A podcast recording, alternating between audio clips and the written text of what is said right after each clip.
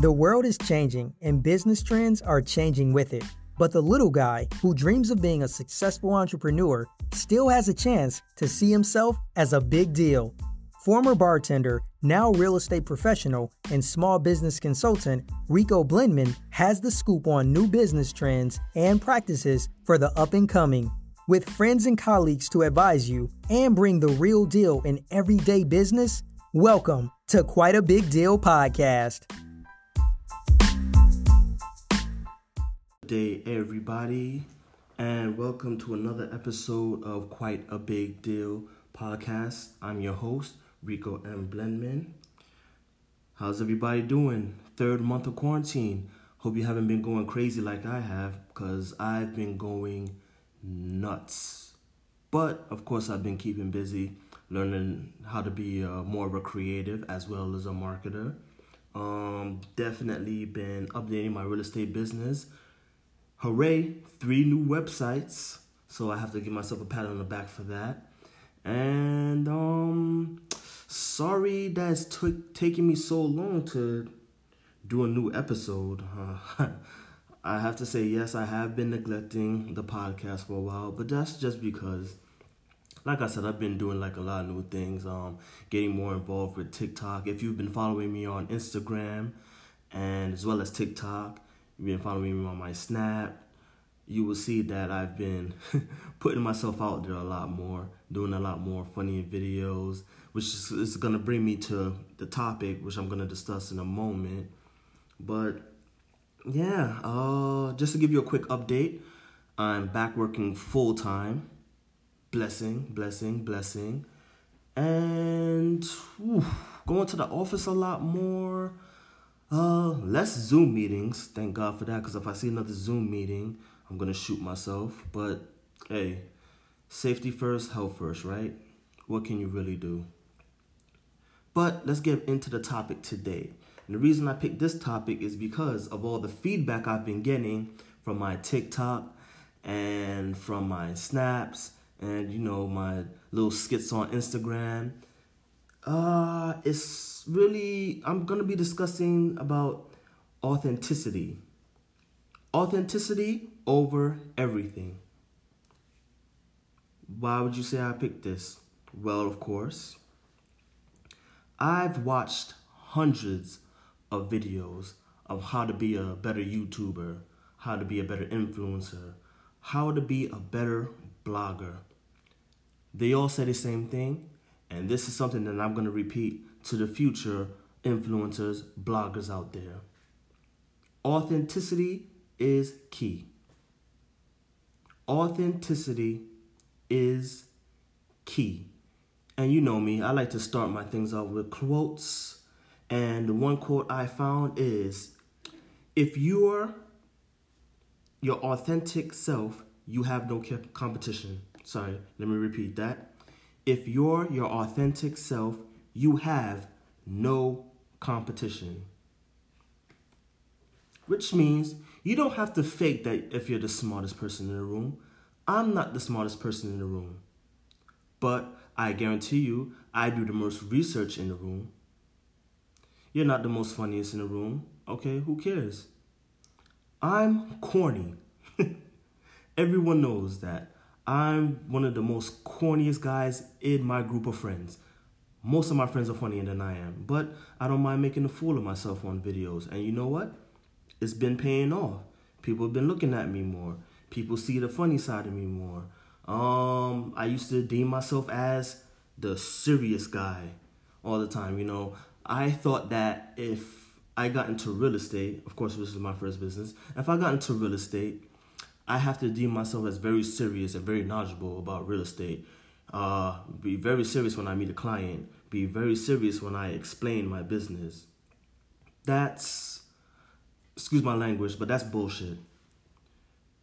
You're just a regular person like everybody else, okay? So when you do consultations with your clients, you be your damn self.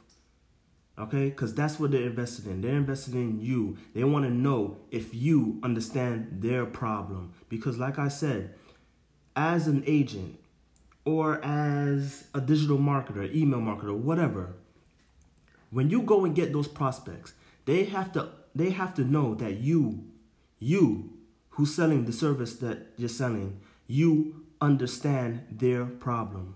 And how the hell they're they gonna understand how the hell are they gonna know if you understand their problem if you're not yourself? I mean, really think about that. You know, if I'm trying to pitch to a potential client that wants to go into the bar business, I mean, why would I not tell him that, you know, wow, it's really crazy that you're going into the bar business. You know, I was in the bar business for like 12 years prior before becoming a real estate agent. I mean, I know the ins and outs. I know the troubles and the hurdles you have to jump through. Why would you not explain that to them? You know, um, once again, in the real estate business, I'm also putting out there that, of course, I'm an inspiring actor. I'm actually training right now to be a better actor. I'm going to um, breaking into Hollywood studios. I've been doing that for about three months. No one's been no no one no one knew I was doing that, but I'm I've been putting it more out there. Of course, you've seen that with my skits, but I've been getting a lot more actor friends, producers, writers, people that's not from New York that's planning on moving to New York have been inboxing me saying, "Wow, I didn't know that you were into acting also." Um, but I see that you're a real estate agent as well. Well, yes. And that's been getting me a lot more clients too. It's funny, I've been going to Hell's Kitchen a lot more because they say that Hell's Kitchen is one of the best places to live, especially if you're, you know, into the arts, acting, music, wherever.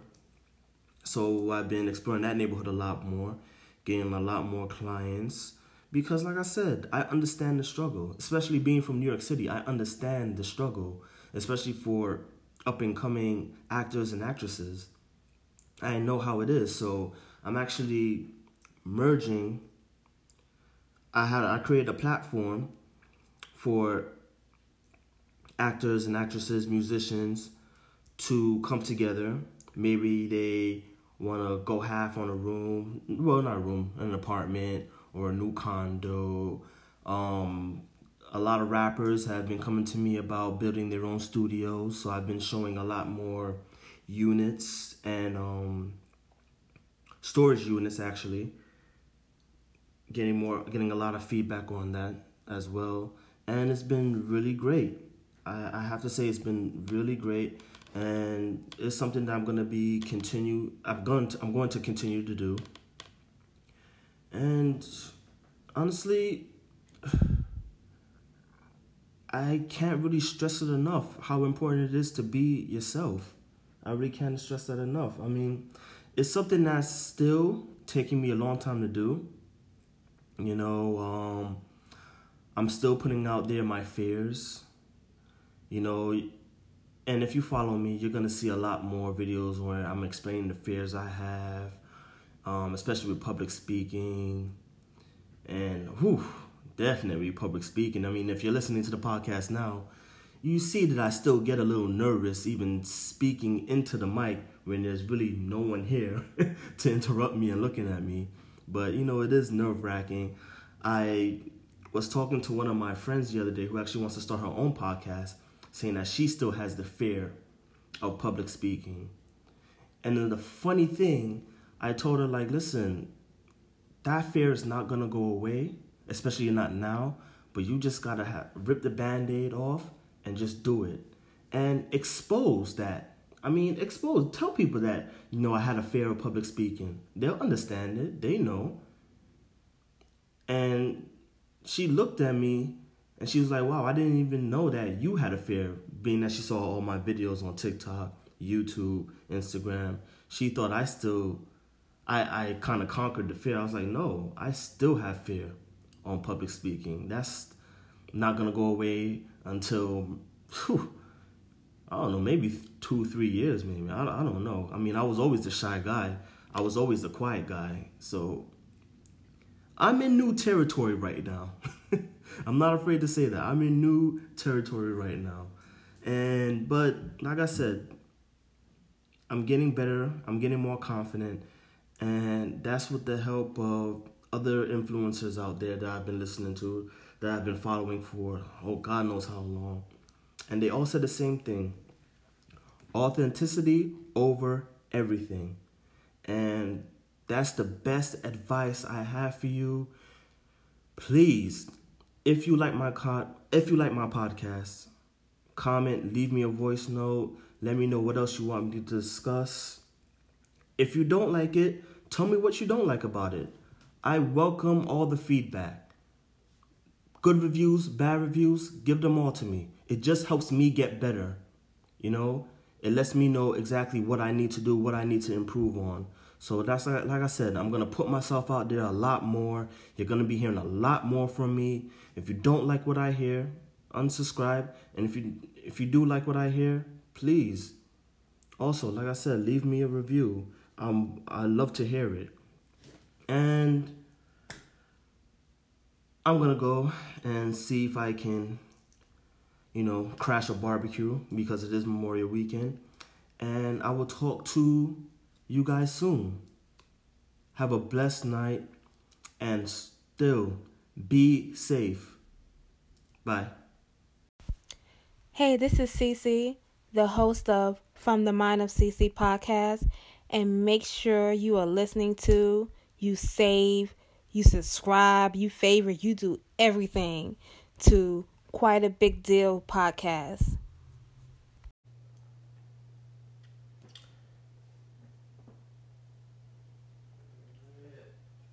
Good night, everybody, and welcome to the first episode of the Blackout Plan podcast. I'm your host, Rico Blendman. You might know me from Quite a Big Deal podcast.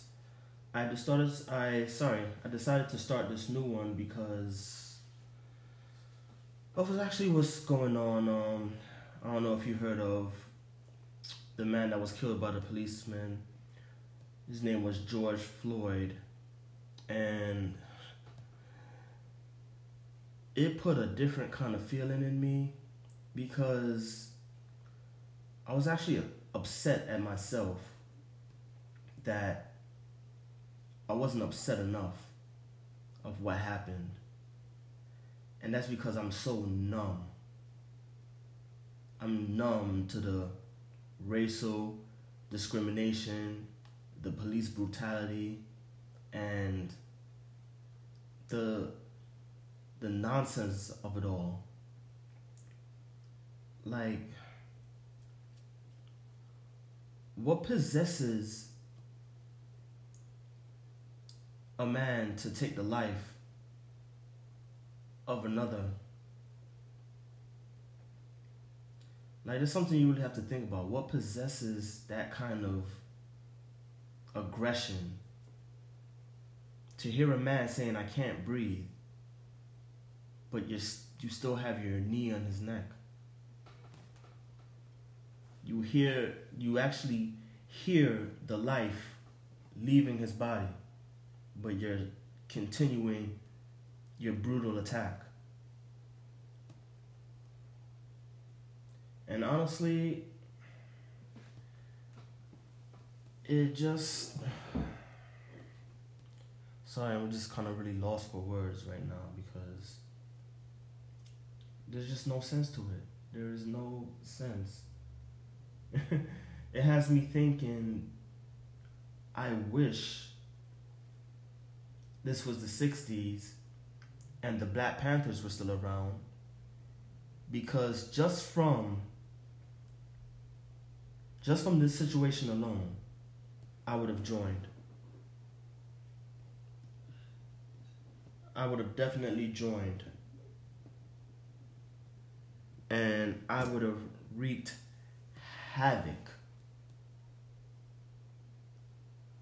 But this is America. The Black Panthers were neutralized, as J. Edgar Hoover said it. You know, J. Edgar Hoover, he was the head of the FBI for many, many years, who used illegal tactics, illegal tactics to neutralize the Black Panther Party of self defense. But neither here or there, I guess. But I do want to share the 10 point system of the Black Panther Party. And it's going to take me a few minutes. But, you know, if you're a black man, black woman, Latino, any person of color, you would definitely appreciate what they said. There's 10. Uh, number one, we want freedom. We want power to determine the destiny of our black community. We want full employment for our people. Three, all right, that was number two. Three, we want an end to the robbery by the capitalists of our black community. Four, we want decent, we want decent housing fit for the shelters of human beings. Five, we want education for our people that exposes the true nature of the decadent American society. We want education that teaches us our true history and our role in the present day society. We want all black men. Okay, this is number six. Sorry, guys.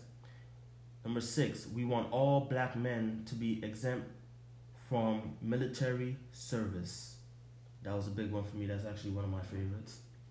Number seven, we want an immediate end to police brutality and murder of black people. Number eight, we want freedom for all black men held in federal, state, county, and city pris- prisons and jails. Nine, we want all black people, when brought to a trial, to be tried in a court by a jury of their peer group or people from their black communities as defined by the Constitution of the United States. Number 10, and this is a big one. We want land, bread, housing, education, clothing, justice, and peace. So, if you were one of those black people that were taught that the Black Panther Party of Self Defense were nothing but a hate group that taught hate and taught anti white, you are sadly mistaken. They were formed to stop the oppression of black people. And if you don't believe that's true, let me ask you this. What's the slogan for the KKK? White power, white power, white power. What was the slogan for the Black Panther Party of Self Defense? All power to the people. I'm going to say that again. All power to the people. They never said black people, they said to the people. So that's something you gotta literally think about. And, you know, I definitely will be touching more on this subject, but in the meantime, I'm gonna play a little song I like just to get you guys back in the groove. And then I'm gonna come back and recite one of my favorite poems from one of the all time favorite poets. You guys stay tuned.